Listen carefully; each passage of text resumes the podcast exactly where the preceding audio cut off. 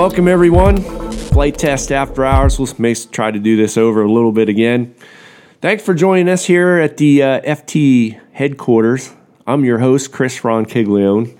Join us today, my buddy Scott. Hey, everybody. And uh, in the great white north up there, is it snowing up there today, Andre?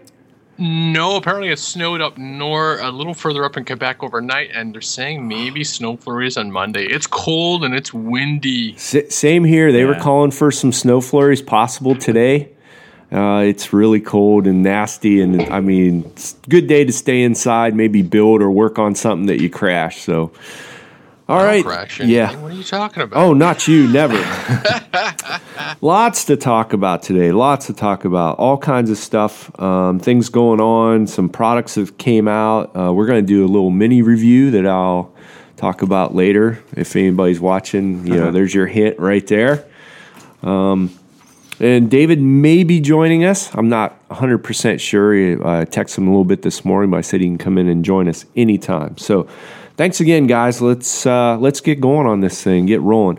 First thing I wanted to talk about today, I get a ton of tweets, emails, and stuff of people, you know, what about this? Should I buy a Tundra? Should I buy a Radian? Should I buy a this or should I buy a Warbird or blah blah blah? And I get that all the time, and it's it's really tough, you know, Scott, to answer those because I don't really know you. I don't really know what kind of flying you're really into or you know I, I, can understand if you know you're on the fence and maybe get want to get into thermaling or whatever and you want to maybe buy a radian or, or maybe you're looking at eclipse or whatever and we can talk about it a little bit or chat back and forth and, and show the pros and cons of different things and you know get you going but when you have this huge broad spectrum of like, hey, what should I get? A radium, a, a radian, a tundra, you know, a timber. Uh, you know, I'm like, well, wait a minute here. What do you what do you want to do? You know, do you want to do some sailplanes? You know, do you want to do more aerobatic stuff? Do you want scale?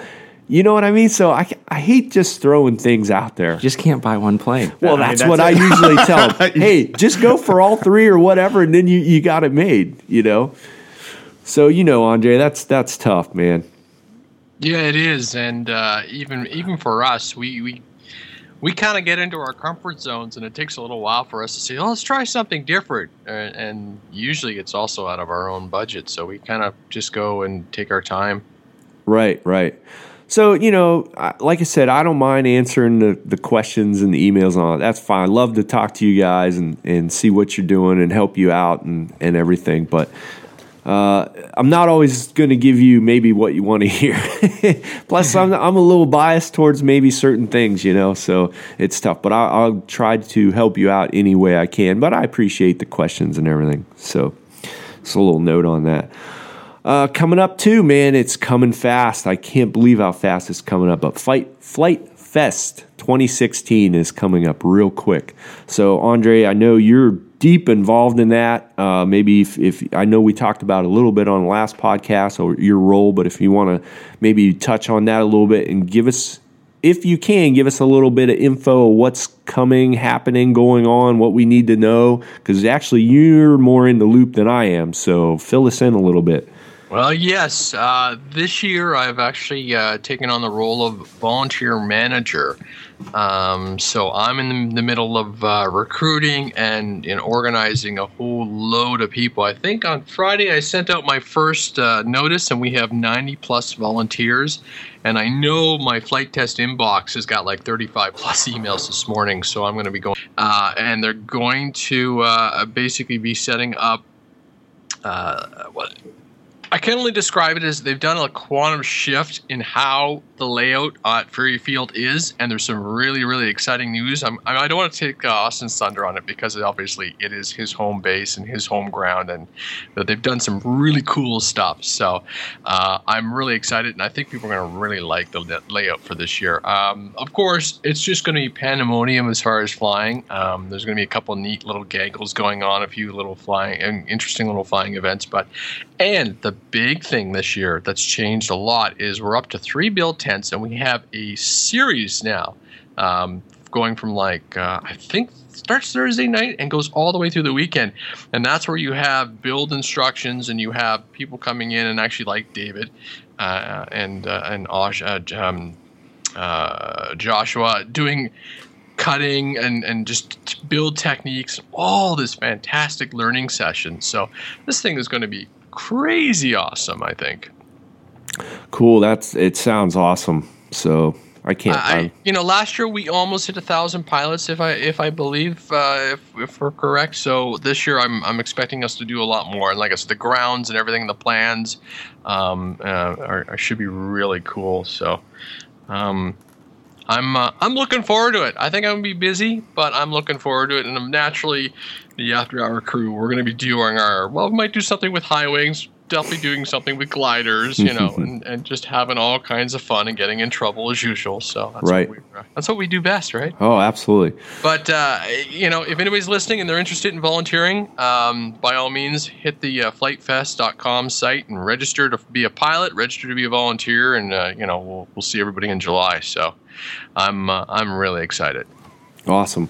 So Pat or Scott. Pat, Scott, Scott yeah, I'm always flying with you guys. Yeah, um, we got to actually go out for a little while and fly together, and Yeah. you know, um, Yeah, you showed me your your Phantom. Oh man, I'm saving up for one of those. Andre, did you hear that? He's seen the Phantom cruise around. So, what did you what did you like about it, though? I was just Oh, it, it is like I, I can't believe the technology in that thing. Like the screen, like the the video, mm-hmm. like everything about it. I mean, it's it's nuts, and it's it's super like rock solid. I mean, it doesn't even move in the air. It, it just you hit a little button, it goes up, it hovers, and it just stays stationary. I mean, it's nuts. And then you're like, all right, well, let's go on the other side of this tree line. Let's see what's over here. And the camera view, like it's just incredible. You just point it where you want it, and you're just looking at the screen, and it's it's nuts. And then uh, pretty soon, it's out of sight. You don't hear anything, but uh, it's it's nuts. It is it is crazy. It's a little freaky. I'll bet at- that at first takes a while. Yeah, you know, first it's the out of sight thing, and then you get a little bit used to that, and then you know, as long as you can kind of still hear it, you still feel. it. But then when you get that out of sight and you can't hear it, that's when it's it sinks in. Like this thing's a ways out there. You know what I mean? Yeah, and then I mean, what pretty much sealed the deal too. And then uh, Mike came, of course, and then you got him up to fly, and, and then you started chasing him with that thing Oh, and yeah. trying to record that. Oh man, that was like a little video game. You're up there, you're oh, whoa, that was close. You get real close to him, and th- the shots that you can get from that camera. Yeah. Oh, it's that thing is insane. Yeah. Yeah, I'm, I'll be saving up for quite a bit before I can get one, but I think I am going to get one of those. Those are incredible. I think I'm gonna get. Yeah. Um, so I'm trying to think what else we were flying. So Mike, that was the first time Mike got his hands on the Tundra, and we couldn't get it a- away from him. Um, and I was uh, cruising around with the mini tricopter, so you know it's Yeah, nice to too to see see that. some other people see it and Oh, watch man. it fly, and that thing's pretty impressive too. Yeah, that thing is that thing is so sturdy. I mean, I wasn't expecting how like it's like a brick. I mean, and you said you slammed it into concrete, Mm-hmm. Yeah. and you couldn't even tell like it looked in mint condition pretty much. I mean, Yeah. for the most part, it looked in mint condition. And yeah, I'm. That's another one of those things. It's like, oh, I need to get one of those too. You just can't get one plane. I know. so, Andre, what about you? Have you uh, got a chance to get out at all, doing some flying? Uh, this weekend, no, due to weather. But last weekend, uh, my uh, my buddy Dave uh, from Toronto uh, came down to visit. Actually, because he was picking up a couple of airplanes that he'd purchased locally here that I had been holding on to, and we flew Thursday, Friday, Saturday. It was just it, it, it was to the point that you know one o'clock in the morning you're doing that mad dash to try and try and recharge your batteries because you've flown so much that you've depleted the stock. And Oh, like, yeah. oh, lots of flying. So we were up flying the. Um, uh, doing a lot of high wing stuff. I had my uh, I had my Tundra out, and that was like the star plane for the weekend because I would deal with any of the winds because the winds kept popping up here and there. But I also did something I've been wanting to do since like fall last year, which was fly the Pawnee at night. oh yeah, right, right. and that was I know you had described and we had seen like the uh, the night vision air uh, last year at Flite Fest, and Mhm. it was as we thought. It was just a big ball of white, and the Pawnee seems they've gone in and they've done channels in the in the wings and stuff, so you can get you get a better definition when you're looking at the aircraft flying through the air. You can actually can see um, everything quite nice. Uh, about the only thing I want to add is that beacon to the tail, but it was like 8.30 i want to fly at like 9.30 10 o'clock. So this one will probably come with me to flite fest or even uh, um, this this following uh, later on the month when when i'm down visiting um, because it was just uh, you know with those big with those big tires i can land it anywhere and it just it flew nice but uh, we, we threw the radians up. We were flying the arrows. We were flying other little F, FT planes and just having a good time. But I still haven't had a chance to fly any of my warbirds just because the conditions haven't been right and the field conditions have been pretty ratty. So, and someone asked about my V uh, 3.5 from David. I am in the middle of building that bad boy up. Um, it is uh, it is quite the uh, quite the tricopter too, Scott. I've got the older tricopter as well, my wooden boon with the DT 750s, and they're they're, they're like night and day. Oh wow. Yeah, I bet it is. You know, I'm looking at them, two of them right now, and so I'm I'm slowly. Last night I was doing all the booms and everything, so I've got a million questions for David because I've been flipping between the tricopter build, which is like version three, and the mini tricopter, which asks a bunch of uh, um, asks about you know answers a bunch of questions about it. But I have a couple other ones I want to poke, you know, uh, you know, just talk to him about just to get get a little bit more finer detail. But uh, I'm enjoying it. I'm looking forward to going up. I also flew recently. Um, uh, one of my buddies has sent me a ZMR frame, so I stripped down my uh, just for for just a learning experience. I stripped down my my um, uh, HMB and I put all the equipment onto that one. Flashed the ESCs, a whole new learning experience for me. And I had that out on uh, Wednesday or Thursday, sorry, at my parents' place, and it was just crazy. A little 1300, you know, 50C pack, and I'm just blitzing along. I don't even have like the you know flight controller you know set up. It's just stock settings. I think I've only got like one nut holding it down, and there's like you know I'm only got the cat top cage only just bolted in place just really lightly just to test it and just having a riot with the thing. I'm like, okay, I better land this thing before I turn into a ball. Oh, that sounds awesome. It's so so much better when you get like three, four, five guys together, you know, and go out and just bomb It around or chase each other. Or, you know, the thing I always notice, especially when you know we were kind of starting out, we get three or four guys or whatever. I don't know why. I guess maybe it's a guy thing. You always start pushing each other. You see one person do one thing if it's inverted flight, and you're like, okay, fine. Oh, I'm doing inverted flight too, you know. So then you're both flying around inverted, and then one guy decides he's going to touch the tail, and you're like, yeah, okay, all right, fine. I'll, you know, and it just es- usually escalates Yeah. from there until somebody has a gnarly crash. You're like, okay, you win, we're done. You Yeah, know, except for me that day when uh, you you handed me the radio. You're like, here, fly my Tundra, fly my Tundra. And at that time, I was in the process of building mine. Right. You know, I needed an LED kit that I was putting in it, and um, I was like, no, no, I can't do it. Like, I haven't been out at all. I don't want to mess up your plane. Like, no, no, go ahead, do it. No. It's like, oh, I can't. No, I don't. I don't want to. And then Mike comes and shows up. Here, fly this Tundra. He's like, all right, sure. He's like, I haven't flown it all, but sure. Yeah. Oh, I was a, I was a the, the spoiler on that one, but nah, Yeah. I just was not comfortable at that point. Yeah, but, here's a guy. I know you're new and everything, but you fly around the uh, the um, what you The FX racer? Yeah, the FX Racer. yeah, So I, I, I do have a little bit. I would have been fine to find that because I finally got my Tundra together and You flew it? no issues whatsoever, and, Yeah. and flew that around. And oh, that thing is amazing. Well, there was something I took out for the. Uh, I was really happy. My EFX racers had a, a long history with me, and uh, last year I warped the wing at Flite Fest because I left it in the car on the back Yeah. shelf and he overheated. Anyhow, it's back up and running, and so this is the first time for like two or three of my buddies to see it. And what I love when you fly the EFX racer, it's like everybody just stops to watch the thing go. Oh, the sound that thing makes is Yeah. it's insane. Yeah, that Yeah. thing is amazing. I haven't flown mine yet this year. I, uh, I, I, it's funny. Every time I fly it, I seem to be having to back my ear, my times lower and lower and lower because I'm flying it harder, harder faster, and harder. faster. Oh, that that thing just screams. And then you go to land, and the first time you go to land this thing, if you haven't flown it in a while, it's like, yeah, okay, I got to do about three or four approaches to slow down. Yeah, yeah, it, that thing glides. It's amazing how how far that thing gli- glides. Yeah. It just Yeah. it doesn't slow down at all. It doesn't. So, All right. Well, if uh, let's move on a little bit. There's uh, some new products that have on the horizon that we're going to talk about. But one thing, uh, Andre, and I don't know if how much you know I, about it. Uh, I just seen a couple videos on the new FrSky Horus radio. Now, generally, it really wouldn't catch my eye that much because I probably wouldn't buy one, or you know, since you know I got my DX9 and everything.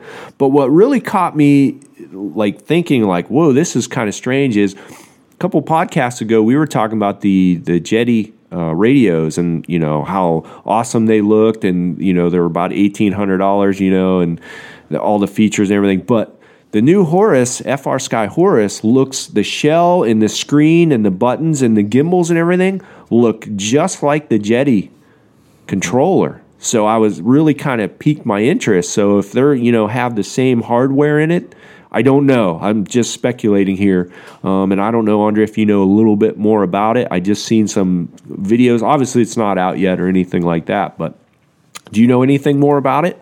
I I haven't uh, I haven't really looked into it yet because I think it's just one of those things that's going to be out of my price range. But actually, I just googled between the two of them, and I can see what you mean. Um, I think the Jeti is a, a little different, but the idea is the same. So they've moved the screen to the top, Mm-hmm. uh, and I, I believe it's a touch uh, touch interface screen Yeah. and the controls and the gimbals and everything. So it is a bigger radio. My, my thing with um, all these um, touchscreen interfaces is for you and I, we know what that it won't work for us in the winter. Oh, that's true. Yeah, but I, You I don't. I think that also i it's touchscreen, but you can also, I believe, use the buttons. I could be wrong. Yeah. on it. Well, I so mean, I I just know like over the winter, my uh, my iPhone would freeze up in in some of the conditions. I'd go out and take a picture, and it would shut down because of the cold. So I'm like, yeah, stuff like this is you know, it, it's. Uh, I think it's going to be a phenomenal radio. Um, from everything I understand, the interfacing probably needs a little bit more work as they go. And I know uh, a few people. We know Stuart has got one in his hands. I know uh, we've seen Bruce Simpson talk about it on his YouTube channel. So, I mean, it looks like a gorgeous radio. Um, but uh, I don't know. It, I, maybe they're going to get to the point, very much like the Jeti, where you're going to say, okay, this is what I'm buying because we know the protocols are great. And from there, it's just all about software and inter- user interface stuff and everything. So, I mean, I love my Taranis. Love that radio to pieces. So, Right, right, and a Um, lot of people do. So I was kind of excited once I seen the new style and what they were maybe going for, and you know if they got the the the software, you know, up, you know, more complicated software and more features, and I, it, I don't even think they necessarily complicated. I think it's one of those things if they can get the user interface so that anybody can pick it up. The thing is, if I were to throw you, if I was to throw you my my uh, uh, my Taranis and say, "Here, build a model," you would probably be very frustrated. that's what David said. Yeah, it's the only thing he it. hated about it. Yeah, and it's you've got 20 million ways to do it, and you know it's just one of those things. But I mean, my background, I came from the 9X, which I immediately modified, so I was very used to that interface and that design style. I mean, you just figure out what you like. But I think what's this is probably what they're trying to do, and this is probably where um, uh, they're they're really starting to probably dial in their user interface so they can attack that market that you know people like uh, JR have a stronghold on, and even like Spektrum, like because just user interfaces are beautiful. It's like tick tick tick tick tick done. So Yeah, and uh, Scott, I think you got the newer DX6, right? Yeah. and so you got the new interface and everything, and I'm. You know, not that I'm. I, I like my DX9 and everything, but when they changed everything over and went to that new user interface, it is so. So your nine didn't have that. Oh, it does, That, that does. but my- your my old eight- one, my eight didn't, Oh you know. yeah, that new one. I mean, that's all I've known. So, Oh, okay. but Right. That is. It's super easy. So Like, simple, it's like my- very yeah. intuitive. Yeah. and um, and that's one of the one of the big things I really like about it. Like well, I like so how easy. many planes you can put in there. Oh, yeah. because I mean that was my like first kind of beginner. You know, I got the Delta Ray that came with the remote, and of course, I wanted something better that I could store multiple planes with. And I saw that one when that came out. I was like, oh, price point's pretty good. And Right. it can do everything that the, the other remotes can do. The same kind of interface as the higher ones. It just can't do as many channels. And that thing's been pretty neat. Yeah. Well, it'd be interesting to see. We'll have to keep our eye on the uh, that FrSky Horus and see. You know, I'm really interested in the price. Like if they if it's fairly close to the Jeti and they can cut that price like in half, I'd be kind of interested. I think. I don't know. We'll see. All right, let's move on. One thing I really wanted to talk about today because uh, I was, um, I guess, kind of shocked that they brought this out. I mean, Hobby King now uh, is bringing out the Quanum Follow Me aerial action camera drone. Now, how many times, Andre, have we sat in here and made fun of a lot of these Kickstarter projects of, like, say, the Lily, and there was some other ones out there, um, you know, that were like, this is crazy, this is stupid, da da da, nobody's going to buy it, it's going to crash, it's going to hurt, you know. So for Hobby King to bring this out, I don't know if you guys agree with me or whatever. I was pretty shocked about it. I'm like, man, I'm, what are these guys doing? Are they really, you know, kind of diving into this market of, you know, a follow me drone? You know, so I tried to keep an open mind and I watched all the videos. Now, have you guys seen any, Andre, have you seen, seen the videos on it? Yes, yeah, yeah, yeah. Okay. Now, obviously, at first I was kind of on the fence. Uh, so I watched all the videos, uh, read about it, checked it all out. And now here's the thing it, it really got me thinking. There's been a lot of times, I guess, where you want to go out and try to film maybe something, and it doesn't have to be some big cinematic scene or whatever, but I'm by myself, okay? So if I'm trying to do something or and film at the same time, you know, when you're by yourself, you can't do that and I can see in a way where this is kind of kind of beneficial for that person who's not really big in the RC but would like to do a little filming. And again, with a follow me drone, you're not going to get you're going to get some cool stuff, but you're not going to get that real deep, you know, cinematic uh, type um, a video. I don't think. That's just my personal opinion after flying the Phantom for how long. But I can see if you're just going out and have fun, whether you're with your buddies or you're, uh, I don't care if you're on a motorcycle or something or out jogging around or hiking, you know, where you want to get that shot, you know, and you're by yourself. You can't really do that too well because, you know, unless you, you get yourself in the shot with your controller. And so I can kind of see the benefits of it. Now, most of the other follow me drones that are out there, the way they, they worked and the way they operated, I thought was a little silly. Now, I know Horizon there for a while, they had their little magic wand, and I, I really haven't heard too much about that. I don't, you know, there's not a lot of like, hey, this is the greatest thing in the world type thing. I don't, you know, uh, it's been pretty quiet lately. So, digging into this quanum follow me um, drone. Uh, the one thing I really do like about it, Andre, and I, I know you checked it out, but it's kind of interesting that, you know, obviously you're wearing a tracker and you slide it up on your arm or you can wear it on your belt they said you know if you didn't want on your arm. But it's got a watch like a smart watch that you wear. And the cool thing about it is it has all your information right on it so, um, you know, it's got all your telemetry, your um, battery, uh, your buttons. You can actually fly it from the watch. Oh, wow. So, you get this thing set up. Say you're you're you're going to go for a, a like a, a, run or a jog, kind of like up maybe up this t- single track mountain or something. So you take off um, and you can change your altitude and move it move it around right from your watch. And you get it set and you can just take off. While you're like okay well maybe i want to fly to the side of me now while i'm jogging up this mountain. You just take your watch hit the buttons move it to the side check your battery you know check your telemetry your speed your altitude. Everything's right on that watch which is kind of cool. And you know you can still operate. You can do your return to home. Um, it's got like five different modes. I have to read through there. Um, and it's com- completely controlled by the watch. As auto takeoff, auto land, auto return to home, uh, launch point, circle. Auto wash. Yes, circle shooting mode, hover mode, pan shot mode, and of course it has the follow me. Um, so it's kind of cool. It's diff- It's a little bit different than what some of these other companies. You know, I think they thought thought it, you know, through a little bit more. Um, it does have a Quanum 4K action camera. And the other cool thing that I, I think is neat because you can kind of set up your shot and see what it looks like, it's also going to have a remotely operated app off your phone. Yeah. So you can get it set up and, you know. So you could stream directly from it. I don't know if you're going to be able to stream from it, but you can set your shot up from your phone. So say you get Oh, it okay. up and you and you know you're kind of going, it'll it'll stream right to your phone. And you can kind of see at least have an idea what your shot looks like. Yeah. So you know, Take a selfie. yeah, you can take a selfie. Giant selfie Well, stick. you know what? Also, it breaks down nicely too. Yes, it's foldable. Oh wow. Uh, comes in a nice little carrying case.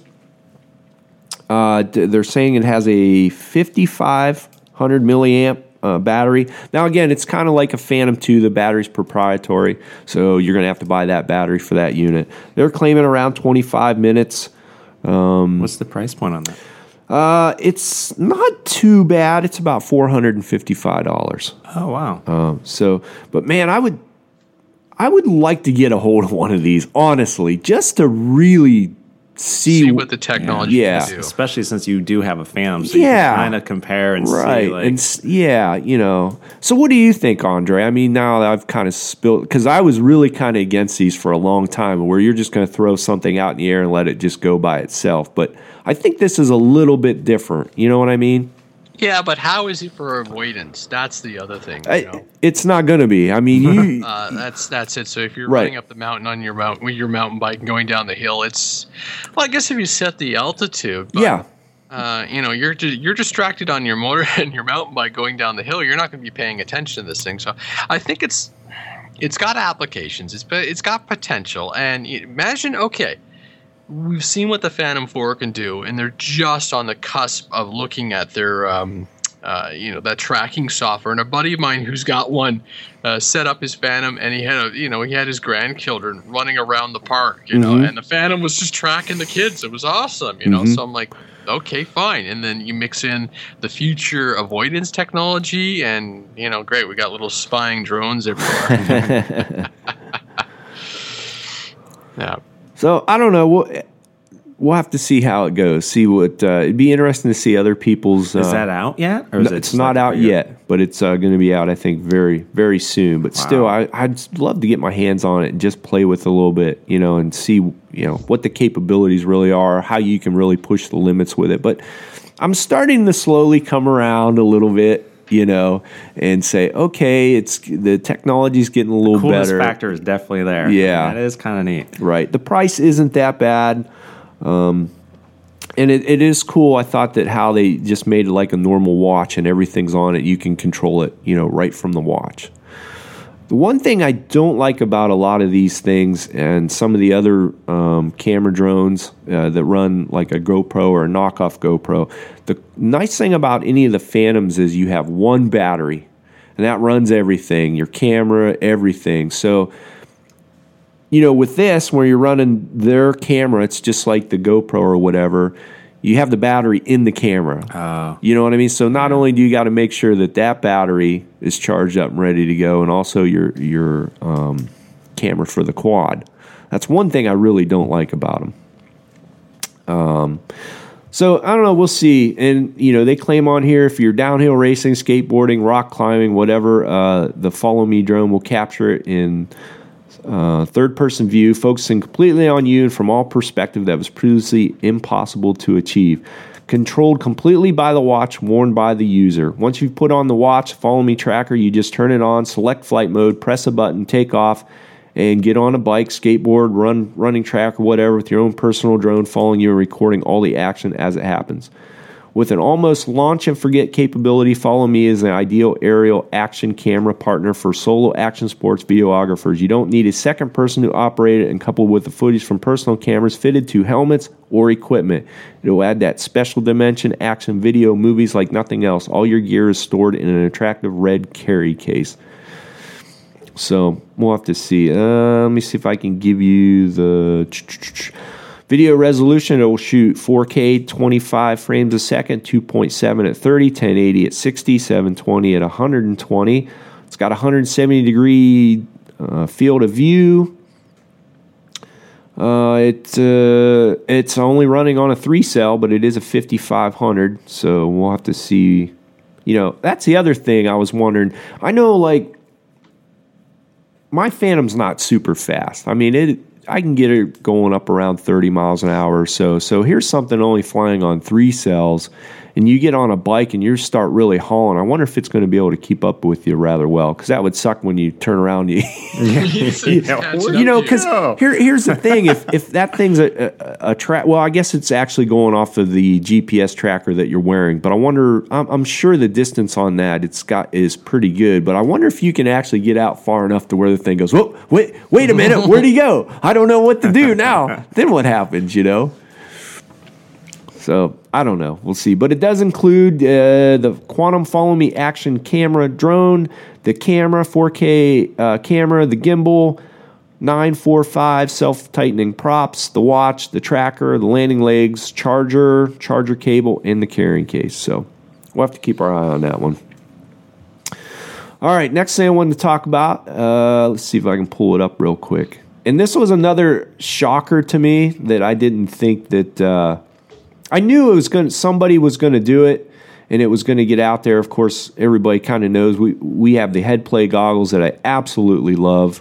Um, Scott, I don't know if you have you tried on my Never head plays. taken a ride. You, yeah, you showed them to me. Yeah, but uh, they're pretty impressive. So again, uh, Quanum has actually teamed up with Fat Shark, which I was real. Again, I was surprised with that because Fat Shark's got their own products and their own goggles and everything. So, but they teamed up with Quanum and they're bringing out the new Quanum Fat Shark Genesis HD FPV goggles with the integrated 40 channel 5.8 gigahertz and the big plus the diversity receiver. Now, I think they're bringing these out too to.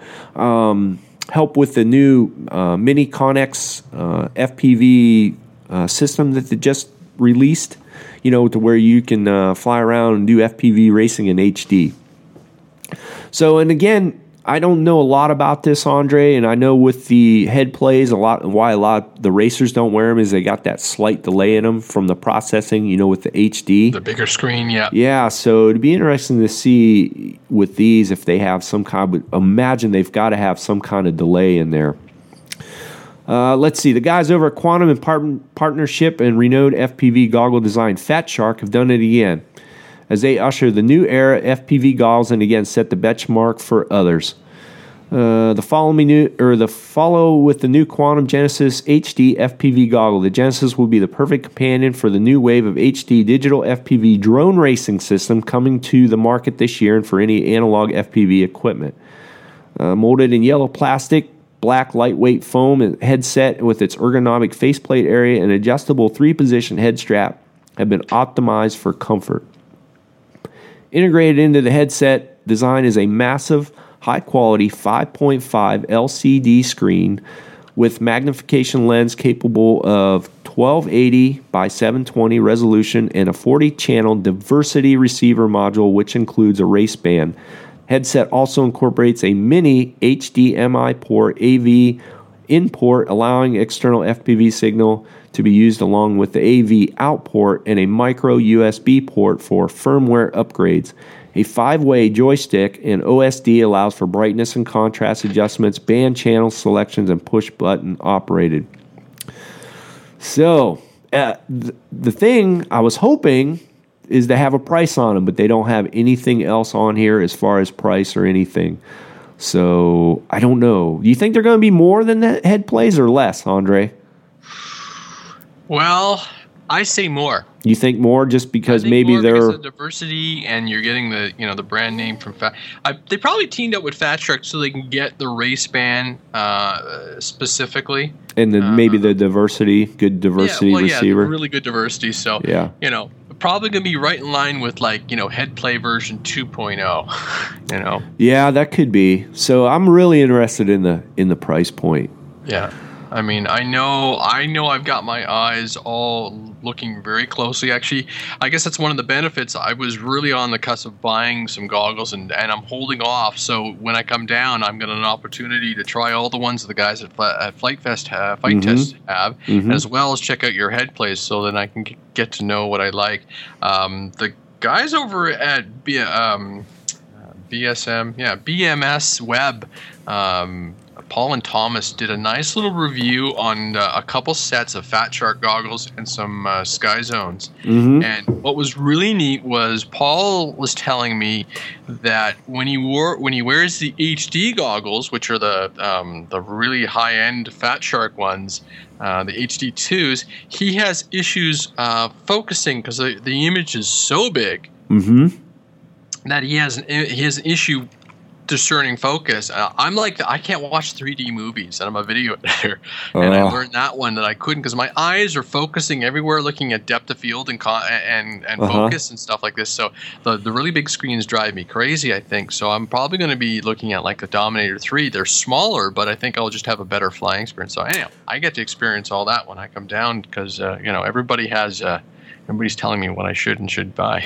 yeah, and it's and that's the thing with the price of you know the FPV goggles. That was my big thing. Is uh, That's why I haven't gotten into it yet. I mean, I would love to get an FPV, uh, but the price is is at a point, and the technology changes like on a weekly basis. So it's. Mm-hmm. like as soon as you buy something now, oh, one week later, there's something even better. I was like, oh, that said, but the I'm price is coming down for everything Well, too. it. And I'm still rocking out. I know everybody goes crazy, but I'm still rocking away with my uh, my old teleporter V3s, Mm-hmm. and they are. Um, uh, you know, th- they're a good enough view for me. Uh, like David's giggling because he's like, "I know why you're running into the tree all the time. You can't see them can't, those." right. And they are like super tiny. But when I got into it, they were at a price point I could afford. They came with a camera. It's funny because the other day I flew with the old Fat Shark uh, Pilot HD, like version one go- uh, uh, um, cameras. It's horrible now. Yeah. Even, even even those Eachine kits that I throw into things like the FT Arrow, Uh-huh. they've got a better, clearer, and crisper picture. And then um, I was flying with that uh, that little elite uh, FPV transmitter that runs off the 1S, Chris, and the view from that on the little little arrow Uh huh. was beautiful. nice. You know, and it was just like the grass was green and everything, Uh-huh. and it was really crisp. But it's just funny how the te- you're right. The technology is getting smaller and faster and better all the time. But um, that's a serious when when you're talking about three hundred fifty dollars, anywhere from three hundred US Right. too. We're not talking Canadian here. yeah, it makes you Um, think. Oh, it's not one you're going to rush into. Um, what I, whatever I will buy, I will make sure that I can put as many channels into the thing as possible. Because the other week when we were flying at the field, everybody was stuck on the Fat Shark Eight because they either had you know uh, transmitters that were limited or they're um, uh, uh, either the, yeah, they're limited to the eight because of the transmitter or the receiver end of it. So it's a little frustrating. So I'm moving stuff over and doing a bunch of hack projects on my existing hardware. But um, yeah, and a couple. There's some comments here on the uh, on on the Periscope feed. I don't race, and uh, so I'm not too too worried about it. I, I do want some cameras that can catch up and go. Mm-hmm. Um, and a lot of people are saying they like their Sky Zone with 32 channel diversity and stuff. So Yeah. I'm gonna have diversity eventually because I'm building up that FPV tracking system. So Right. That I'm gonna be able to. I'm gonna have diversity coming off that, and I'm gonna transmit on like a 25 milliwatt from the from the ground station to my goggles. Yeah, and I'm very interested in these. and I have to see how how they are, how comfortable they are, um, you know, and how they're working and everything. But my my thinking is, and two, one of the reasons uh, we got the head play is because they were one of the first things out with the HDMI, HDMI, and I can yes. plug in. You know, I put the module on my my Phantom Three, and I can plug them into my Phantom and wear the Oh, goggles. that's awesome. Wi- and still get the HD image, Yeah, which that's is awesome. unbelievable. And they are really comfy. But one of my biggest gripes too for just normal FPV flying because it, it does not have the diversity receiver. And I have some of the original original ones before they had the race band, so I don't have race band. But now the newer ones have the newer module with the race band. So.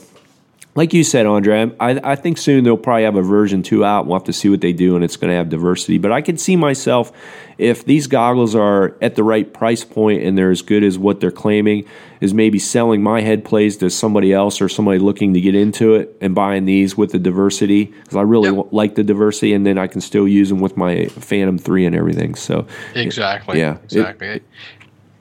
so I don't know. We'll we'll see. Um, Whatever I pick up is I'm in the same boat because uh, I do want something with HDMI because I want to future proof myself for at least the next couple of years. And and James is just you know he's going to steal my uh, he'll steal those goggles. Even though I built him up those other quanum uh, ones with the little mini receiver. Actually, I picked up I just got another one of those little mini uh, Eachine 32 channels, and that's going to get strapped on top of my Fat Shark, so then I can open up my channel range a little bit. So. mhm. Yep.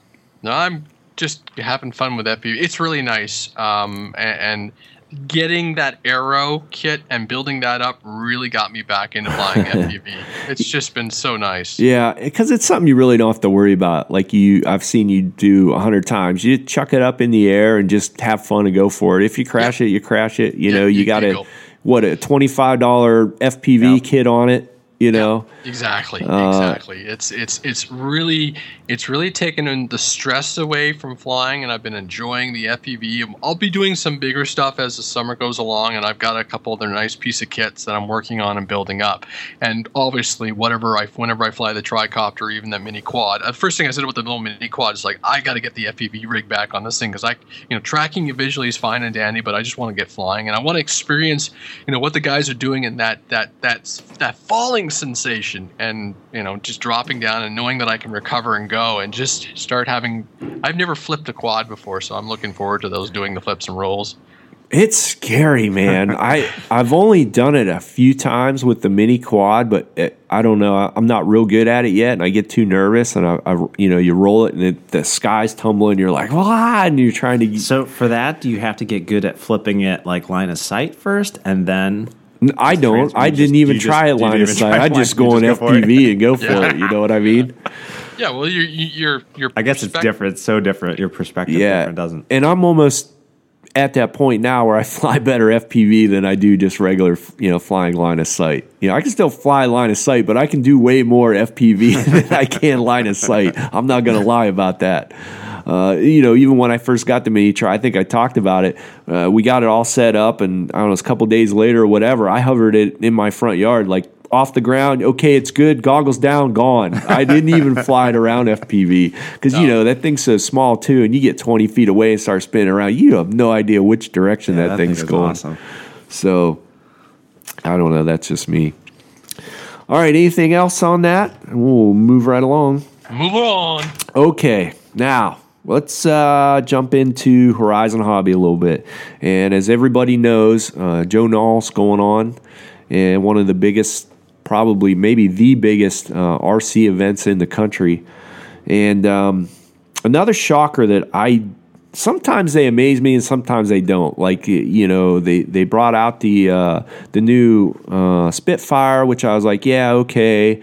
Uh, brought redone the. Um, the P47, the Corsair, and you know I like what they did. They went more scale and everything, and they're more look like the FMS planes and everything. But you know that's fine, I, and and I'm glad they're doing that. But every now and then they kind of surprise me.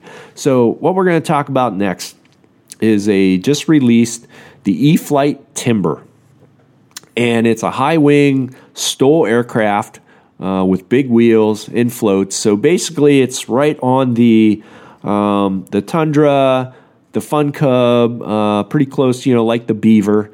Uh, it's in that category, and let's back up a little bit. Uh, a while back, um, let's see, I ended up getting the Carbon Z Cub.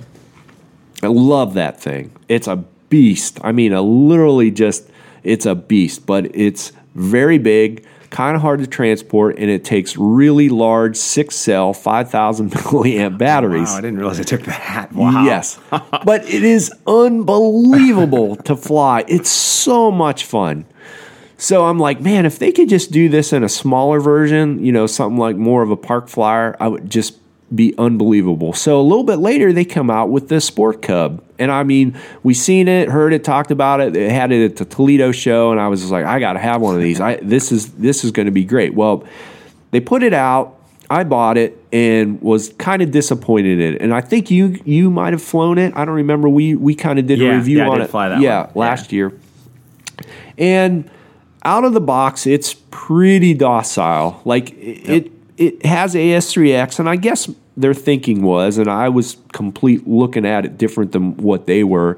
You know, they brought this thing out for somebody stepping up from their next plane. That would be a good second plane. It's very easy to fly. It's very slow. It's got vortex generators on it. You can put the flaps on it. You know, uh, if you want down the road. Um, but it was very docile, like going from the Carbon Z Cub with all that power and it could do anything imaginable, or even like a Fun Cub or something, and went to that. I was like, wow, what happened here? Now, there is an easy upgrade for it. You can change a prop. I think I put a 10, I want to say a 10.8 prop, upgraded to a uh, 30 amp ESC, and it did really wake up the plane. Like it's got a lot more power, it's a lot more versatile. Um, the STOL capabilities were quite a bit better, um, but still not what I really thought it was going to be. And I think a lot of other people too. I've talked to some other people that have the plane. They're like, yeah, I mean, it's a fun airplane. It flies fantastic. Don't get me wrong, but it wasn't what I really expected, and I think a lot Just of other have people. extra punch. Yeah, it just didn't have that little bit of extra, you know, flying capabilities of like a Fun Cub or something. So boom, there it was, and I still fly it now and then, and, and I'll put it in the hands of you know somebody that likes to step up or wants to move up. So then, uh, obviously, everybody knows we have the Beaver fly the daylights out of the Beaver. And again, the Beaver is an awesome airplane. It's one of my absolute favorites. Um, but again, it's it's a little more on the scale side. It doesn't have a ton of power. You know, you're not going to go out and hover with it. Uh, it'll do your basic loops, rolls, knife edge, inverted stuff like that but it looks fantastic in the air. It's got the navigation lights and the landing lights on it. It does come with flights floats. So it was kind of one of those first kind of do all type of airplanes, you know, when it came out. Besides the the Fun Cub, um, all we did, Wayne and I, is we we changed the wheel size on it, put some big foam wheels on it, and it really made that airplane a you know a fun, capable, fly anywhere, do anything type of airplane and it flies like a tank. Like we've been out in 30 mile an hour winds. The thing just it doesn't do anything bad. It just flies good. So, moving on. Next comes out the Tundra. And again, it's something, you know, they've took some of the things of what the Beaver does good and some of the things of what the Fun Cub does good. Mixed everything together, took the bad aspects of the Beaver and the the Fun Cub, fixed those, and made the Tundra. And it's a, as you know, you you just got one. It's a phenomenal awesome. airplane. It's got power. Uh, it's got stall capabilities. It's got the big wheels on it. You know, take off and land anywhere. Does anything. It'll hover. You know, go Has inverted. floats. Has the power. Has the floats in it. So they're really kind of just stepping up the game a little bit. You know, I, what do you think, Andre? With the Tundra, it's just just a little, you know, the little extras they did with it, it, it stepped it up, made it a little bit better than the Fun Cub. You know what I mean? Yeah, a little cleaner, just a little bit more modern looking. Right. So, Horizon brings out the Timber. And which I was really sh- I didn't see this coming. I don't know if anybody else did. And the the funny thing was I was at work, and if anybody knows me, friends and stuff, I, I in my job I can't really check my phone too much, especially when I get really busy. But my phone, I mean, the second this thing out, I think uh, Pat was actually one of the first Yeah, ones. my phone was just beep beep beep all day. Zzz, zzz, I message after message after message, an email, and I'm like, finally, it was a couple hours later. I finally was like, what is going on? And I look, and they're what you know, what the heck is this timber? you know, and so finally got home and I got to really check it out, and I, I was really shocked. Um, and Andre, I know I talked to you about it. I uh, talked to Wayne a little bit, and I think it's really going to give the Tundra some serious competition. In in you know, um, let me get to some specs. The thing most that I was shocked about, it's a big airplane. Did you see the wingspan on that thing, Andre? Fifteen hundred millimeters. Yeah, sixty-one inch Yeah, wingspan. Pretty big. Yeah. That's a big airplane. Uh, but here I'm going to tell you some things I do like about it. Uh, it has a large wingspan. It's got the droop uh, uh, wings on the ends for for better stall characteristics. Obviously, they got the hinged flaps on it, like the the Beaver and the Tundra and the Fun Cub. So they stepped up their flap game with that.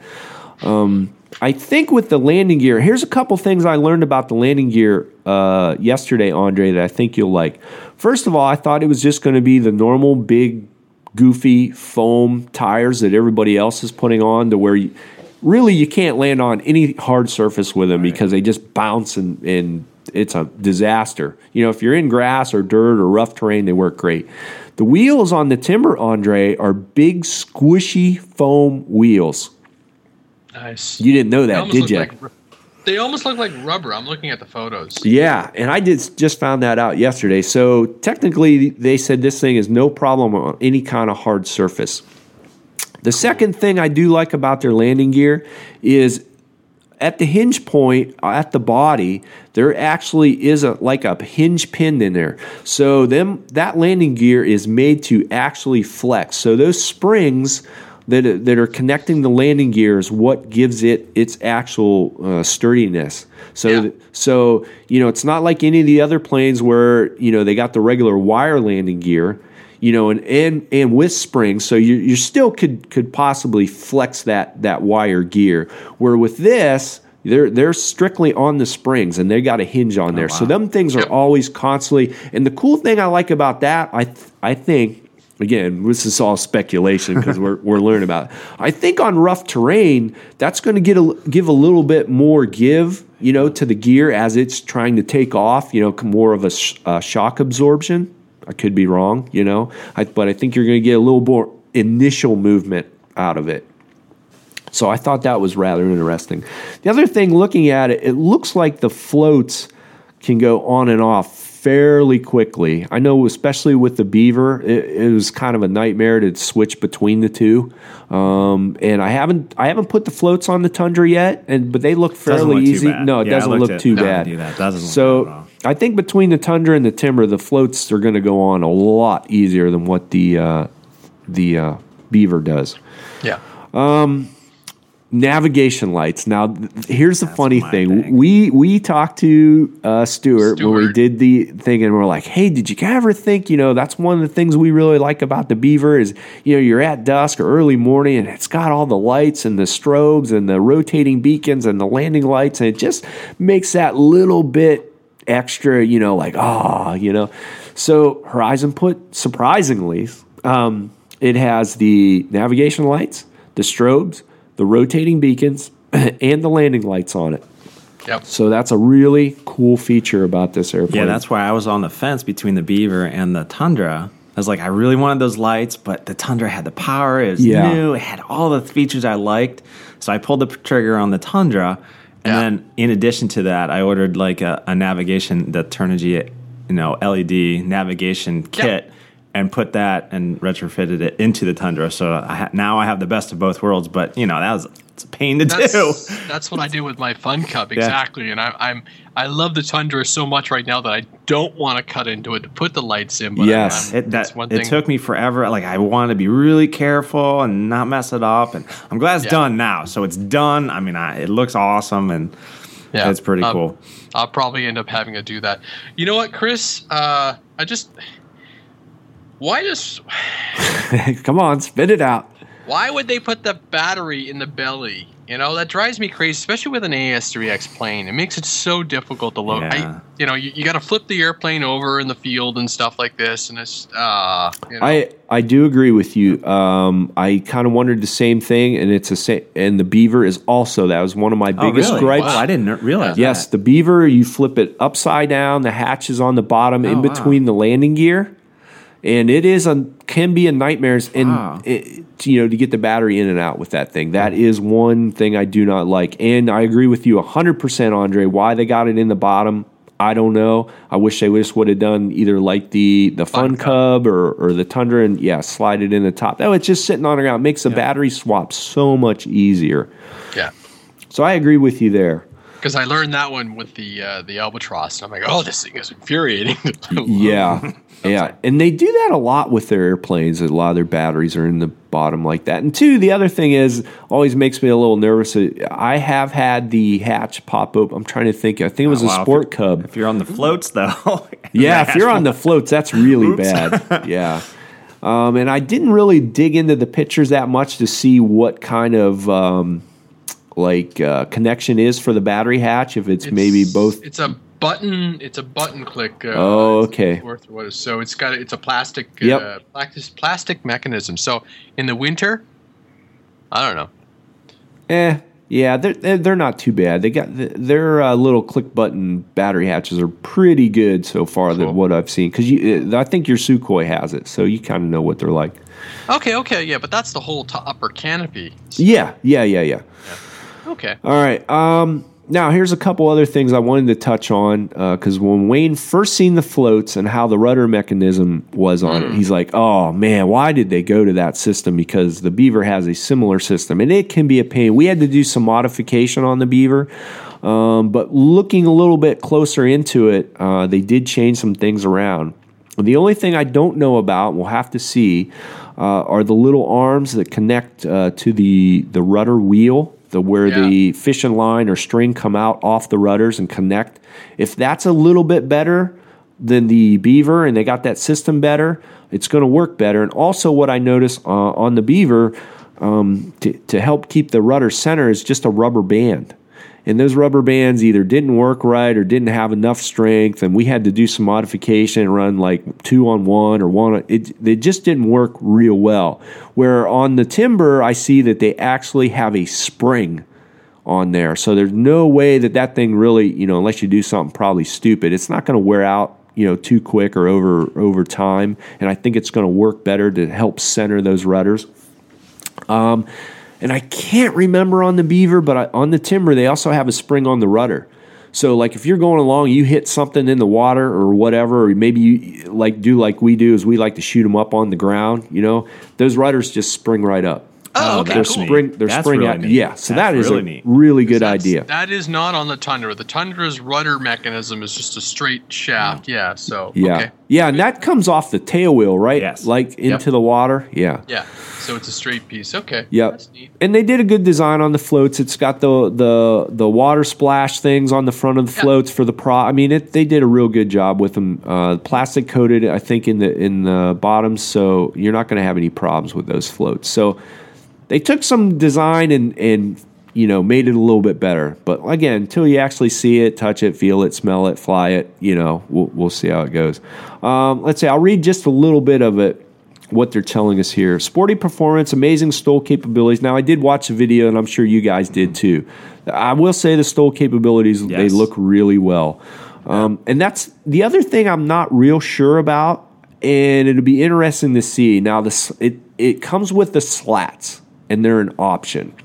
Now, I don't know. I can't really tell, and I, I know we're gonna have Matt Andron or Andron on here fairly soon, and we're gonna you know obviously ask him. But I don't know if they just stick on or if they actually can kind of clip on. If they can clip on, like say one day you want to go out, maybe with your oh, buddy. yeah. Say your buddy gets one, you want to do some STOL competition or something. So you you, you clip the the slats on, you really go at it, or you just want you know to to cruise around and go slow and you know whatever.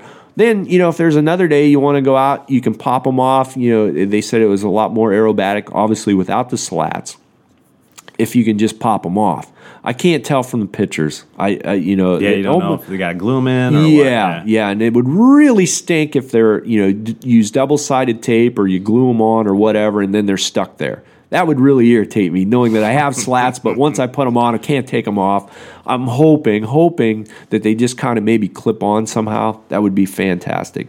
But again, they're kind of thinking outside the box. They kind of went with all these vortex generators for a little while, and I thought, well, figured they were going to put them on this thing, but no, they actually kind of went the other way and did some real slats, uh, like a real airplane. So I, I got to give them some props for that. So, uh, functional slotted flaps, optional leading edge slats, shock absorbing main gear with Tundra style wheels, realistic uh, EDO style floats with dual water rudders, LED navigation lights, landing lights, beacons, and uh, wingtip strobes. Lightweight. Oh, here's the other thing I, uh, I do like about that. This plane is f- quite lightweight for the size of it, and because of that, it has that hollow core wing construction on it, just like a lot of the other planes. So I, I like. th- There's good and bads with that. Good, it's lightweight. You know, you get a, you can put Uh, it's just more versatile because it's lightweight, but the hollow core foam wings are a little bit kind of more brittle than like a solid chunk of you know foam. And I've, we found that out with the uh, Night Vision Air when Mikey put it into the tree. but a cool design, cool design. Durable Z foam material, which they always have. AF, now, it does have an AS3X receiver with the optional Safe Select technology. And what's really cool is you can bind it in different things to add the safe to it. So if you want it on or off, you don't have to have it. Uh, it does have, obviously, um, brushless motor. I think it's a Power 10. I'll have to double check on that. Three cell uh, lipo battery 2200 so it's going to use you know your standard uh, battery let me see if it says i think Size 10 brushless. yeah which i was a little shocked by that for the size of that airplane i thought it was going to 12 have by yeah, and 12, 12 by 4 prop. which is pretty standard for these uh, high wings Yep. um, but man that's a big wingspan for just seems like for a power 10 maybe they put it on there and found out it worked really good and you're getting you know if you're running a 2200 that Yeah. you're you know getting good battery life out of it but i think i did hear or read somewhere maybe it was on the forums that they you can actually put up to a 3200 battery in there Well, it makes sense if you've got a battery, if you bought yourself an apprentice over time, right? yeah So, so all right. So here's the big question. All right. So we, we've now seen the Mini Apprentice. Yep. We now have this, you know, 61 inch wingspan airplane. mhm.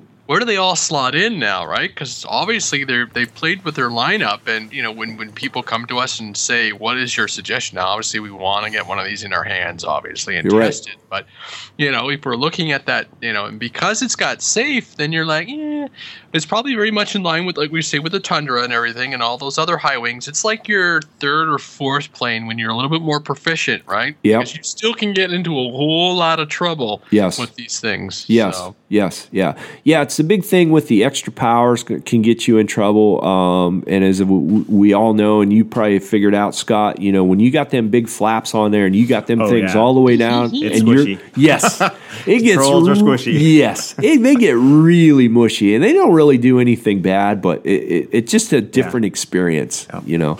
So yeah, I agree with you, Andre. you're you're probably looking at you know like your third or, or fourth plane, you know. And, and you know, it's it's we're right back into the you know Ford versus GM, Mac versus PC. Yeah. It is what do you want? Right. And I was asked a couple questions, and and my response was, you know what? Awesome. It's it's fantastic that all these man because everybody's doing their little you know oh look so and so's copying so and but who cares? The point is that Yeah. we have suppliers, we have manufacturers who are listening and they're producing stuff and they're you know basically you know enticing us to you know deplete our hard-earned dollars really rapidly. So. Too Right. rapidly.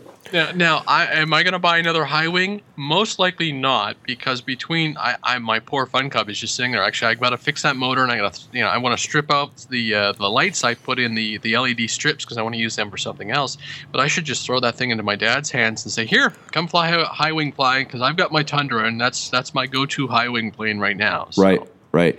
And man, I'm telling you, I I wish there was a way that this plane was going to be out for when you get down here uh, at Yeah. the end of the month, Andre. Because man, if we could just throw all these together and test Yeah. all these, oh, it would just be The Fun fantastic. Cub, yes. Tundra, Yep. Timber, the Beaver. Yes.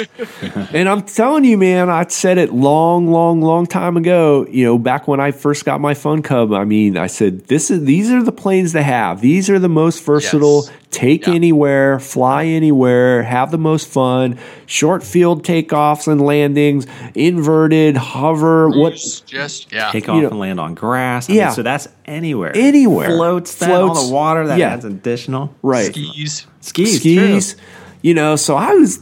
I'm gonna pat myself on the back, you know, and I was onto something because now it's they're really, you know, it's it's They're trendy, Chris. Oh, Yeah. Stop flying them. Oh, sorry, they're trendy. We gotta stop flying. yeah, yeah, yeah, exactly, exactly. So that was the timber. We'll have to tell us what you guys think uh, about the timber. Let us know. You know, good, bad. Uh, like I said, I, they they they've got some good good things in it. It'll be interesting. I'm sure it's going to fly good. My big thing is to see how compare between a few of these planes how how it flies. You know, against the other ones. And I'm, I'm kind of gonna be kind of curious uh, to see about the receiver if it's the one that you can shut down uh, all the stability and everything. I know when when the Tundra came out, there was a ton of people asking me, you know, what stabilizer would you put into it? And I went, why would you put a stabilizer Oh, into you- the Tundra? You don't need one. Yeah, no, you don't need it. the aircraft on its own is beautiful, and you're I I always feel like you're robbing yourself of um, how to uh, you know control and, and modify and, and just make it all work so nicely. So I don't know. Right. Uh, we'll see. Well, I don't know what's with GarageBand today. It just keeps stopping, going, stopping, going. So we may have a Uh-oh. few little things missing in this podcast, but there is nothing I can really do about it. I try to catch it, but I don't know what's going on with it. We've been having issues with. uh, It could be this laptop too. It's getting pretty old down here. So Might need some uh, might need to be cleaned up. Oh, we'll just see if we can save the uh, the uh, audio off the um, Periscope. yeah, but I, I think we'll be okay. I've been catching it pretty quick, but I don't know Alright. what's going on. All so, right.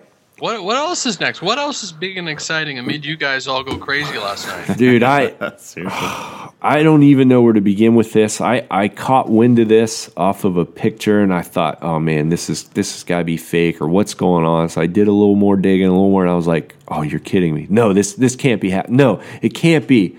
But and there's no really unless they put it out this morning, there's been no information about it except what people have seen and taken pictures of down at Joe Nall.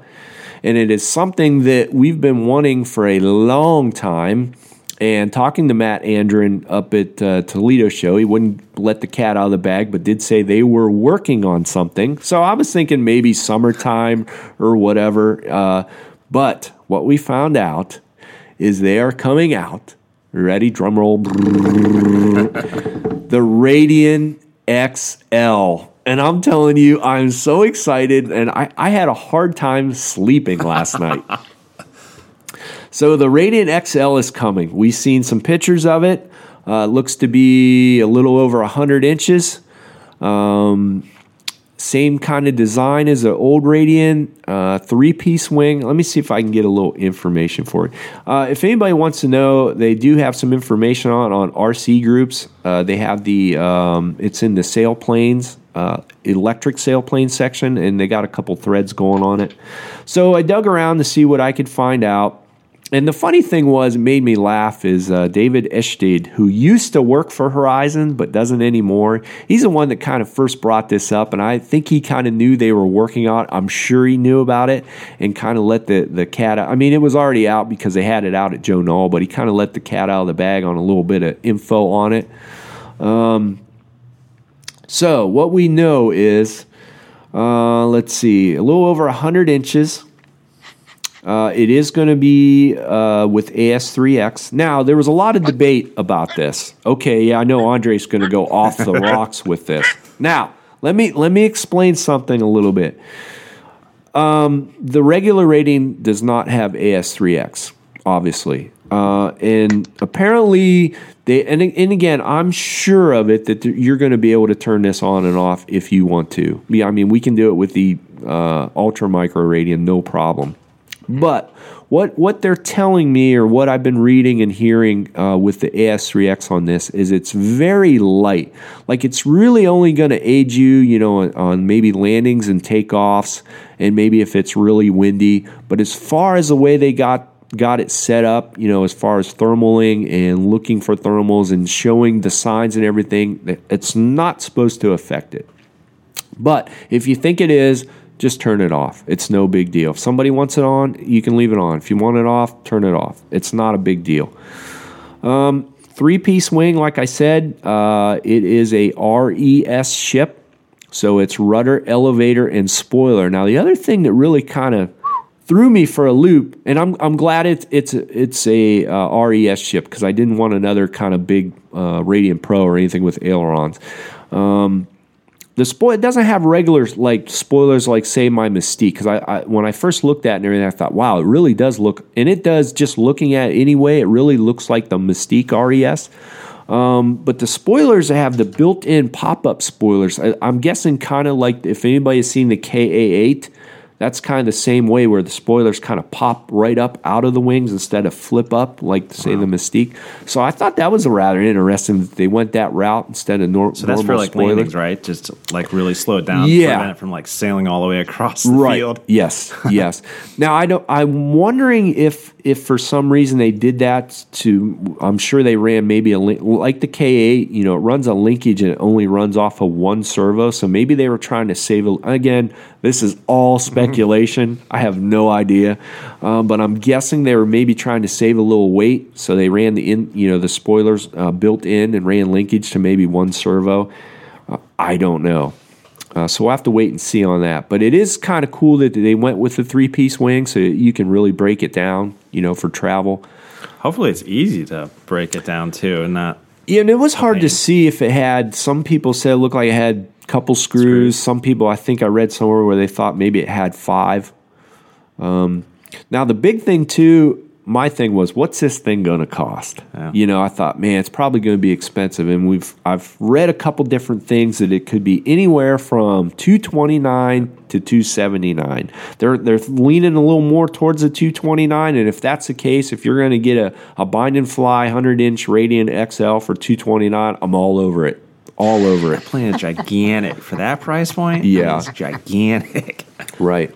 And at, at first, when I was reading it, I thought, man, I, I wonder if I'll even fly my Mystique anymore. But uh, it's not, my Mystique's huge. I can't remember. I think it's a 114 inch wingspan or something. And it's just a big old tank. And I, I love flying. I don't fly it a lot just because it's balsa and it makes me nervous. But I, I'm sure I'll probably keep it. I mean, I put a lot of time and effort and money into that thing. And, you know, with the Radian XL, it's just like going to be like, just like the normal Radian, you're just going to pull that thing out and just have fun with it. The other thing that really kind of blew my mind was um, they're saying it only runs on a three cell 1300 battery, which is the same battery in the regular Radian. Radian, and yeah. you know that motor's got to be bigger in that airplane. So I'm a little on the fence of that. Now, maybe that's just the smallest battery they recommend, and, and I'm I'm sure that you could probably fit something bigger in there, like an 1800, probably even like a 2200. Because there are even a lot of people throw an 1800 in the regular Radian just for ballast and fly it on an 1800. So we'll have to see on that. Um, Okay, so now for for the viewers and listeners, why are what's the benefit of a wingspan that's at least what twenty centimeters bigger than the uh, the old uh, the, the the stock Radian? Well, here's the thing. I, I'm hoping what's going to happen is I think they're going to have a different airfoil on it. Obviously, it's going to be bigger. It has a, from what they're saying, it's got a full um, elevator in the back. You know, a full sta- uh, stabilizer elevator in the back. Like I'll just kind of compare since obviously we don't have an XL, but like from my Mystique to the regular Radian. Obviously, it's faster. It has a way better penetration than the regular Radian. Uh, you can get up. I can get up higher, faster. You know, the, with the bigger wingspan, you can see it. So, say you're flying at Oh yeah, you can see it. Yes, better. that, that's the Yeah, big thing with the Mystique. I Ah, can yeah. go way higher with it, and with having the bigger motor and everything too, you can get up to altitude a lot quicker. And the biggest thing with the Mystique, and obviously I'm hoping with the Radian XL, kind of looking at the wing. Obviously, it still kind of has that polydihedral wings, but I think the airfoil is going to be better. So you, you know, a lot of times you get out with the Radian, say you got a 12 mile an hour wind or maybe even up to 15. It flies no problem, but the thing is, it has no penetration. Like the thing Yeah. will just get up in the air and sit there. And it'll sit there all day long, but you're not going anywhere, you know, unless you get a, on a downwind leg. Then the thing takes off, and then you have a heck of a time trying to get it back. You almost got to uh, power it back under the motor. You know what I mean? So I'm hoping with this thing and the the larger wingspan, the better airfoil, that it's going to be yeah, it's going to be faster, but you're going to be able to cruise around and, and get a bigger area to thermal, Huh, you know, a little bit better for thermals. That's my hope. So that's what I think you're going to get out of a bigger Radian, Andre. Nice, Yeah. nice. I'll stick with my current uh, current beast for now. I, I'm quite quite happy with it. Quite happy with that. yeah, it's haven't, probably exper- haven't experienced anything else, right? So That's true, and you know, again, if we get our hands, uh, they said it uh, is going to be out in July. Now, whether it's going to be before Flite Fest, I don't know. Uh, that would be fantastic if it was. We'd definitely get one for Flite Fest and bring it out, and you know, pass the transmitter around and get some opinions on it. But eh, we'll we'll see. Um, so again, that was really when that when I seen that yesterday, I, I, I was blown out of the water. I I had a feeling it was coming, but I didn't think it was going to be this soon. Uh, I'm trying to think if anything else is that I can think of. Uh, I'm sure they learned a lot from the regular Radian. Uh, I'm hoping they stiffened up the fuselage. Um, I wish they would tell us what size motor. It's got to be bigger than the 480. Uh, It, it could be like a Power 10. So if it's a Power 10, I guess a 1300 would be okay. But we'll see. Yep. I'm sure it could take the bigger battery anyhow. I mean, we've all run the uh, we've all run larger packs in our Radians before. Oh yeah, yeah. I'm I'm guessing probably 1800 would be pretty good for that. And speaking of gliders, Yeah. I've been testing away on a certain glider as well. We So- talked about it before, but that will be coming with me uh, for the trip, and we're going to be doing some towing with the Tundras. Yeah, you talking about the Cherokee? Yes, sir. So what are you finding out with this this beast of a EDF glider that you know what I mean? Because it's strange. It is strange, and I've come to terms with it. It took like the first couple times; it was a little terrifying, and then I, um, it will soar. Uh, I had a really nice day, and I threw some. It does want to like those. It does like the A spec batteries. Um, it wants a. You need a pack in it that's got a higher, a high enough C rating that if you spool the EDF back, you can punch it back up and get back up to speed, so you don't wash out or stall. Um, but uh, the the only other thing I need to do to it right now is throw some black tape under the wing because it's just got these red stripes, and for me that wasn't visually enough for me to keep my orientation nice and happy. Um, and then when we uh, when we come down when I come down south, uh, we'll um, we'll try some some powered flights so you can experience. But then I, the first thing I want to do is pop that EDF off, and we can do some some towed uh, towed gliding. How how easy does the EDF pop on and off? It's a bolt. Uh, sorry, it's a pin. Oh, it is. Yeah, so you just disconnect it. It's Oh. got like this. It's got this neat little uh, tri connector, a pin Mhm. tri connector. Kind of looks like a, like uh you know, in between an XT30 and XT60 kind of thing. But it's it's uh, so you just pop it out, so you always know your orientation is correct for your ED, your your thrust off the motor, and then just pop it out and everything. Um, and uh, and it just goes. So it will be interesting to see. And uh, I was talking to another reviewer, and he just runs the same battery pack when he glides. But I've got smaller ones and, I, and a back that I could potentially switch over. But I think I just run the E. My biggest concern with you know not running the motor on ESC is you know are you doing any damage to the ESC? But I don't think you are if you're not punching the throttle up or anything like that. You're just powering it to, to, to drive power to the receiver. Mhm. So so Hmm. You, you know, it'd be interesting too. You get that thing down here in a couple weeks, and we pop the EDF on it and tow it around. Or um, d- d- is it uh, high start capable also? yes, it is. So you a know, it, Yeah, so- we'll have to break out the KA8. They look kind of similar. What's the wingspan on that? Uh, seventeen hundred, I think. Seventeen hundred. Okay, so they're pretty close in size. So it'd be interesting to see you get two high start uh, ships. You know, throw it side by side just to see what it, what it'll do. Yeah, that's interesting. I've seen I've seen some nice video. One of the other guy, he he was able to do. He was doing high start, and he had uh, he was over asphalt, so he had plenty of thermal opportunities, and it, it stayed up really nicely. So hmm we'll see. Oh, sweet. Compare it to the hot Very fan. cool. Someone said, "Bring out the hot fan." You know what? We could probably do a hot fans just sitting back in the garage. I bet it has an inch of dust back there. it. Yeah. Yeah. So interesting. Well, that's it. So I mean, basically, my my my carload continues to get heavier and heavier as we plan this trip down later on this month because the Tundra is coming. Probably going to bring the um, the well both gliders, so the the Cherokee and my Radian. Probably going to bring the Pawnee, and I may I'm obviously going to bring some um, some multi rotors and probably the um, the Aero FPV. So. Okay. I was, Sweet. also, I was also tempted to throw in the big Versa wing because if we get out to the fields we're talking about, there's a lot of opportunity for some really nice FPV flying. So, Right, right. So my car is gonna be full, but hey, I don't have to bring camping gear, right? So like, okay, well, there's, You there's got a little more room there. a little bit more room, just a little bit. So Right. yeah. But uh, yeah, no, I've flown the the Cherokee a few times now, and I'm I've been really happy with it. So like I said, the only thing I need really really want to do is put some some black tape on it so I can see what I'm doing. So Nice. Can't wait. Oh, we're gonna have fun here in a couple weeks. All right, hey, you guys want to do a review? Yeah. Sure. All right. Yeah. So, if anybody's still watching on Periscope, uh, it's probably been a what do you think, Andre? Maybe a month or so. I finally bought the Ultra Micro J3 Cub. Is this the first time you got to see it? Yeah, I've never seen it I haven't in real seen life it. before. And it, it uh, scale wise and looks it looks really good, doesn't it? it does. now, here was the thing. I, God, how many years has it been now? Maybe four years, five years. Originally, one of the first Ultra Micros that Horizon come out with was a J3 Cub, and I bought it. And it was a lot smaller than this. And it flew okay. I mean, at that time, for an Ultra Micro, it flew okay. You know, not great, but, you know, that was like, it's an Ultra Micro, it's a J3. You know, you could try to fly it in your front yard or whatever. But it was in, uh, okay. And obviously, over time, they got a little bit better, a little bit better, and a little bit better.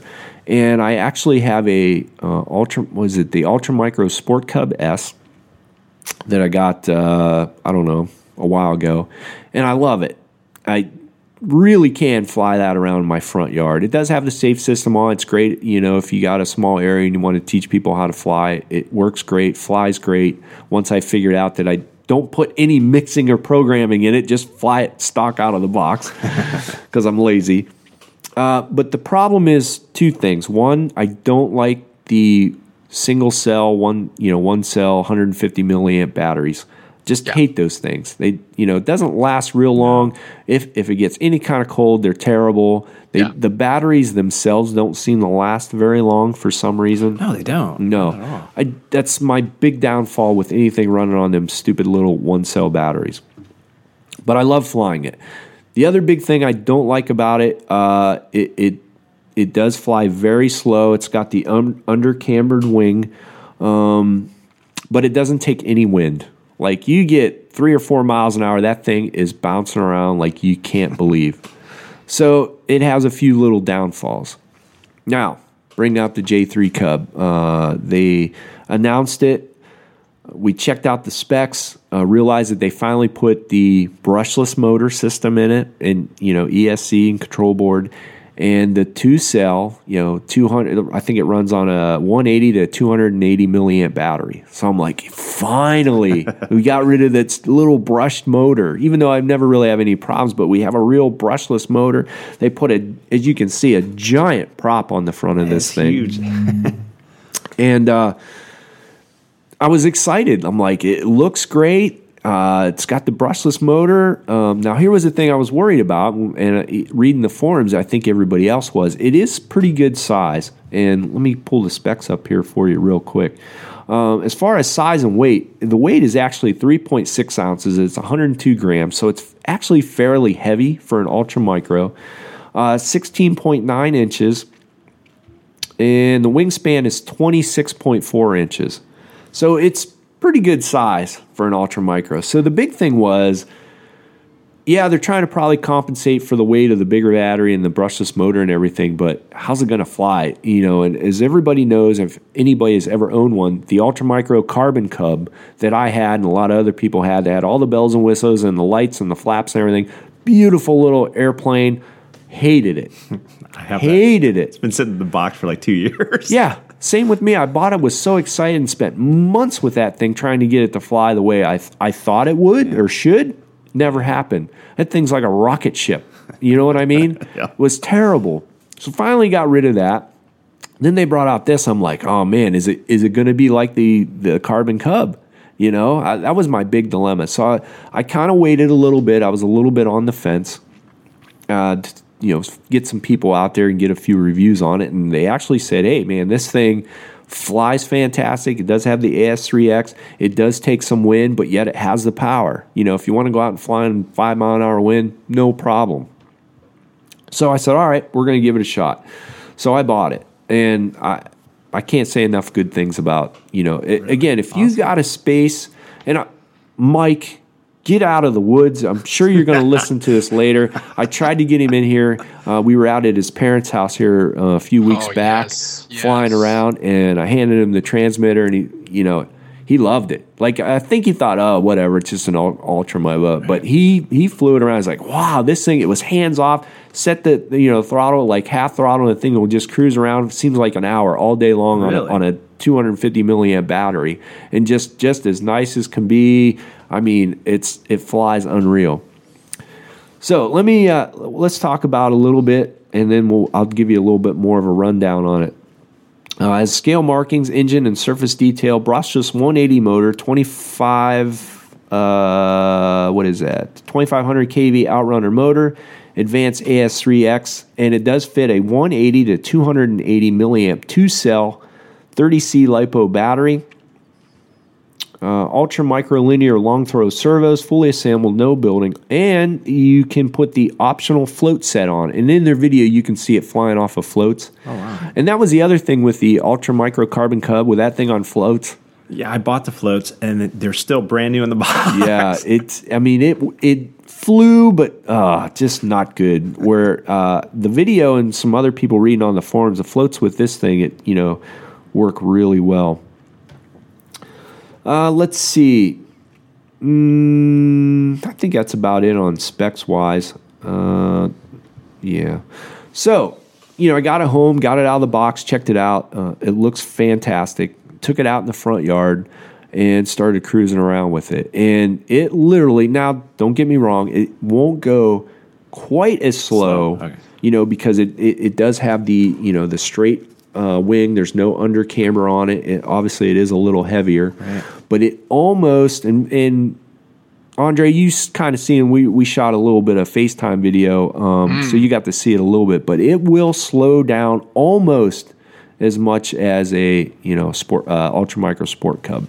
Wow. But what I did find out though, what I do like a little bit better is say say you got a five mile an hour wind. You know that little sport cub is just all over the place. So this thing will handle it no problem with the you know the bigger weight and, and the power and everything. So coming into a headwind, you know, if say five mile an hour and get it to slow down, it actually will fly um, you know basically as slow as the Ultra Micro Sport Cub S. Yeah. you know because it'll take a little bit more wind. So I was really impressed with it. Uh, flying characteristics, the looks in the air Oh uh, yeah, are it's fantastic. plane. Now, me, I I just cruise around the yard with it, but I have opened it up like it has tons of power for as little as if you want to just shoot it up in the sky and loops and rolls. Uh, it it does fly inverted fairly fairly well.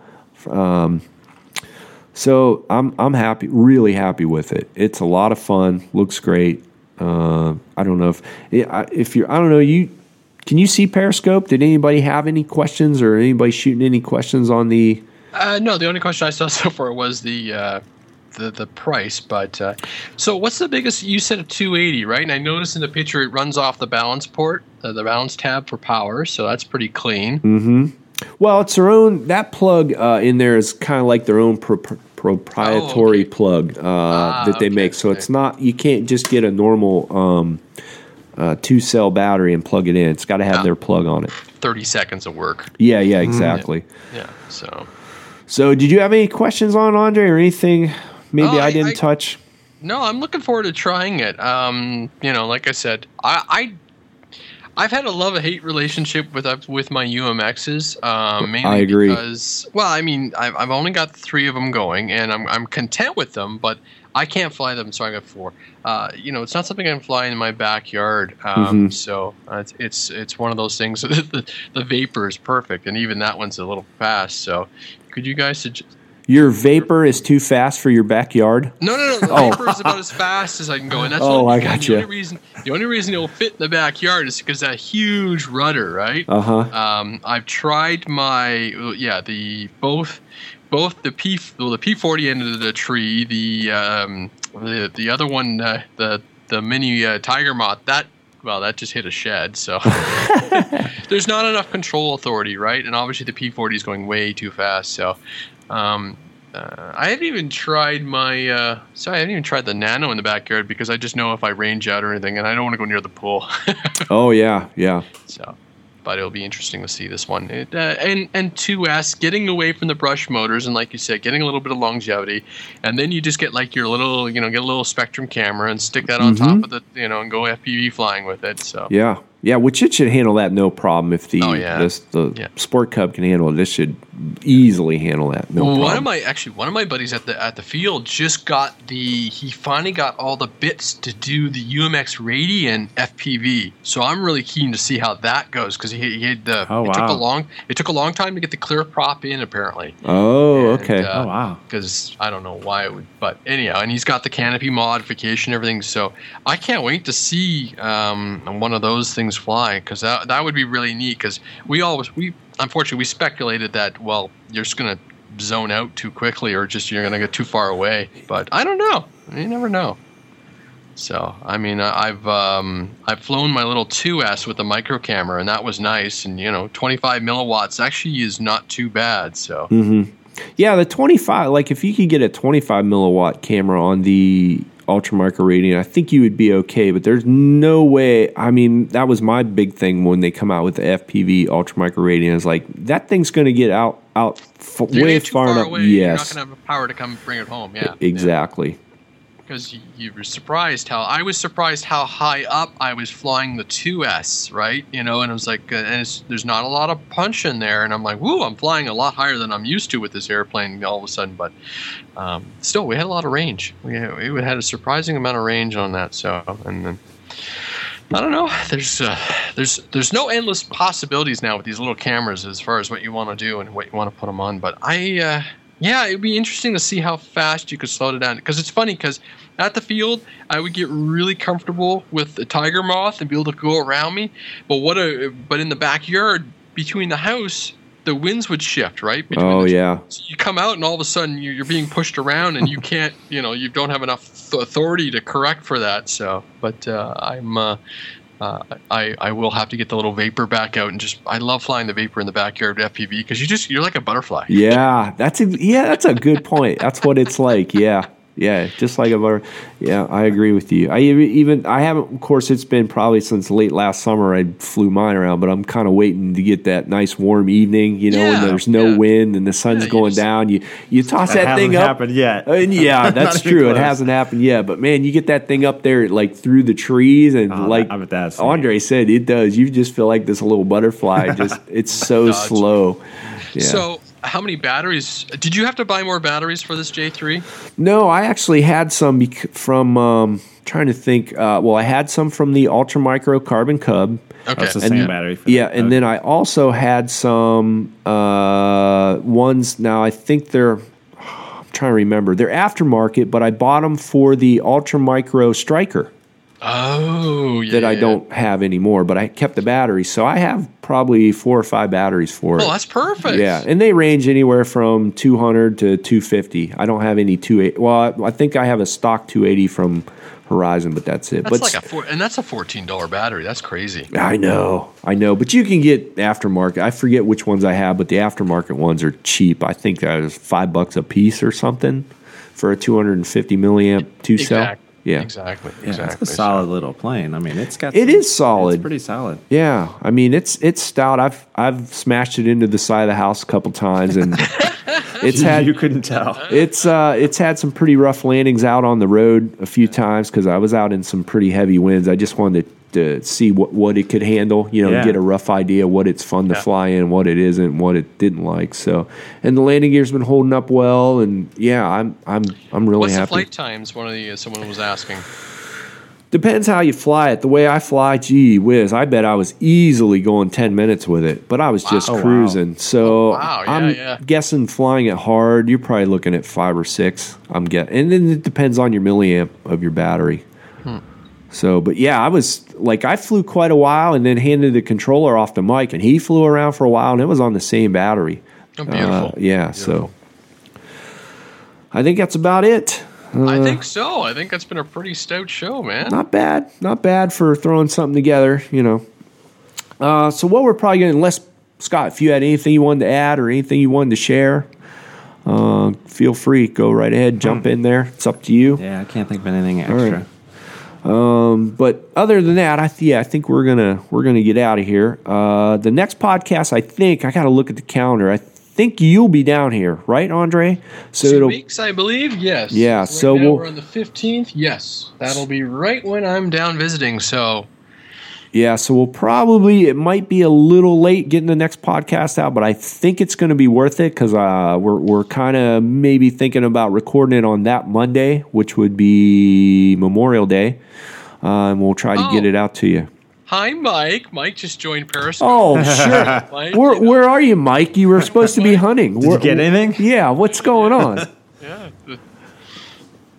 No reply. Uh, we needed you, Mike. I was doing the review. Come on, where were you, buddy? Ah. So, yes. Yeah, we're gonna be. I'm gonna be down that weekend. So yeah, we're thinking we're gonna we're gonna raid the uh, the Flite Test headquarters and uh, do a nice live show. Yep, it should be fun. We we have a good time, and uh, I think the flying is good. Uh, please keep your fingers crossed. I'm going yes. to do the sun dance, the not rain dance, everything yeah. imaginable. We're hoping we have a good weekend. You know and get everybody together and get some awesome flying in. I got an extra battery coming for the P3, so I got, now I got four batteries. That thing's going to be just going nonstop, probably in the air filming. Uh, I got an extra SD card coming because I know I'm going to fill the two I have up.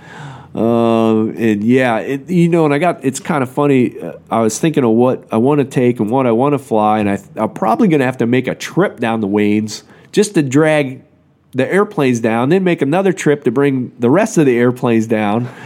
So, because uh, I definitely want to bring the Carbon Z Cub down. That's that oh, fills nice. up the whole back seat uh, yeah. itself, uh, you know, alone. So, yeah, yeah it's going to be fun. I, I can't wait. A little bit of everything. Yeah, I was sitting there going, uh, what batteries, you know, what what planes need the same packs? I'm like, I really need more of my high end packs now.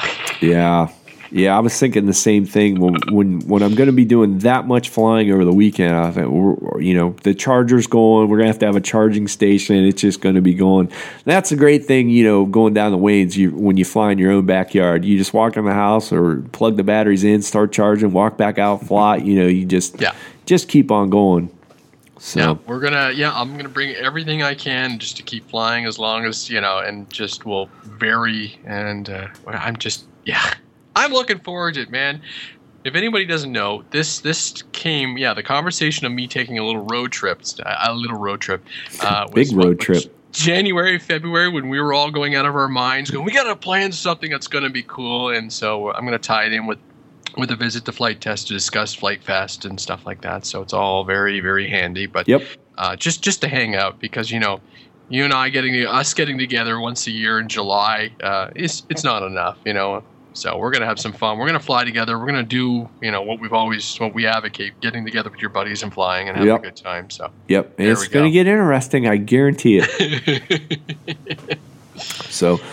All right, everybody, we're going to get out of here. I've been down here since about six thirty this morning, uh, but it was fun. That was that was a good podcast. It was some interesting stuff that got announced. I figured we better get it out there and at least talk about it and let everybody else know what's uh, what's around the corner. Um, down the road, like I said, Andre's coming down, so that should be uh, uh, our flying shenanigans.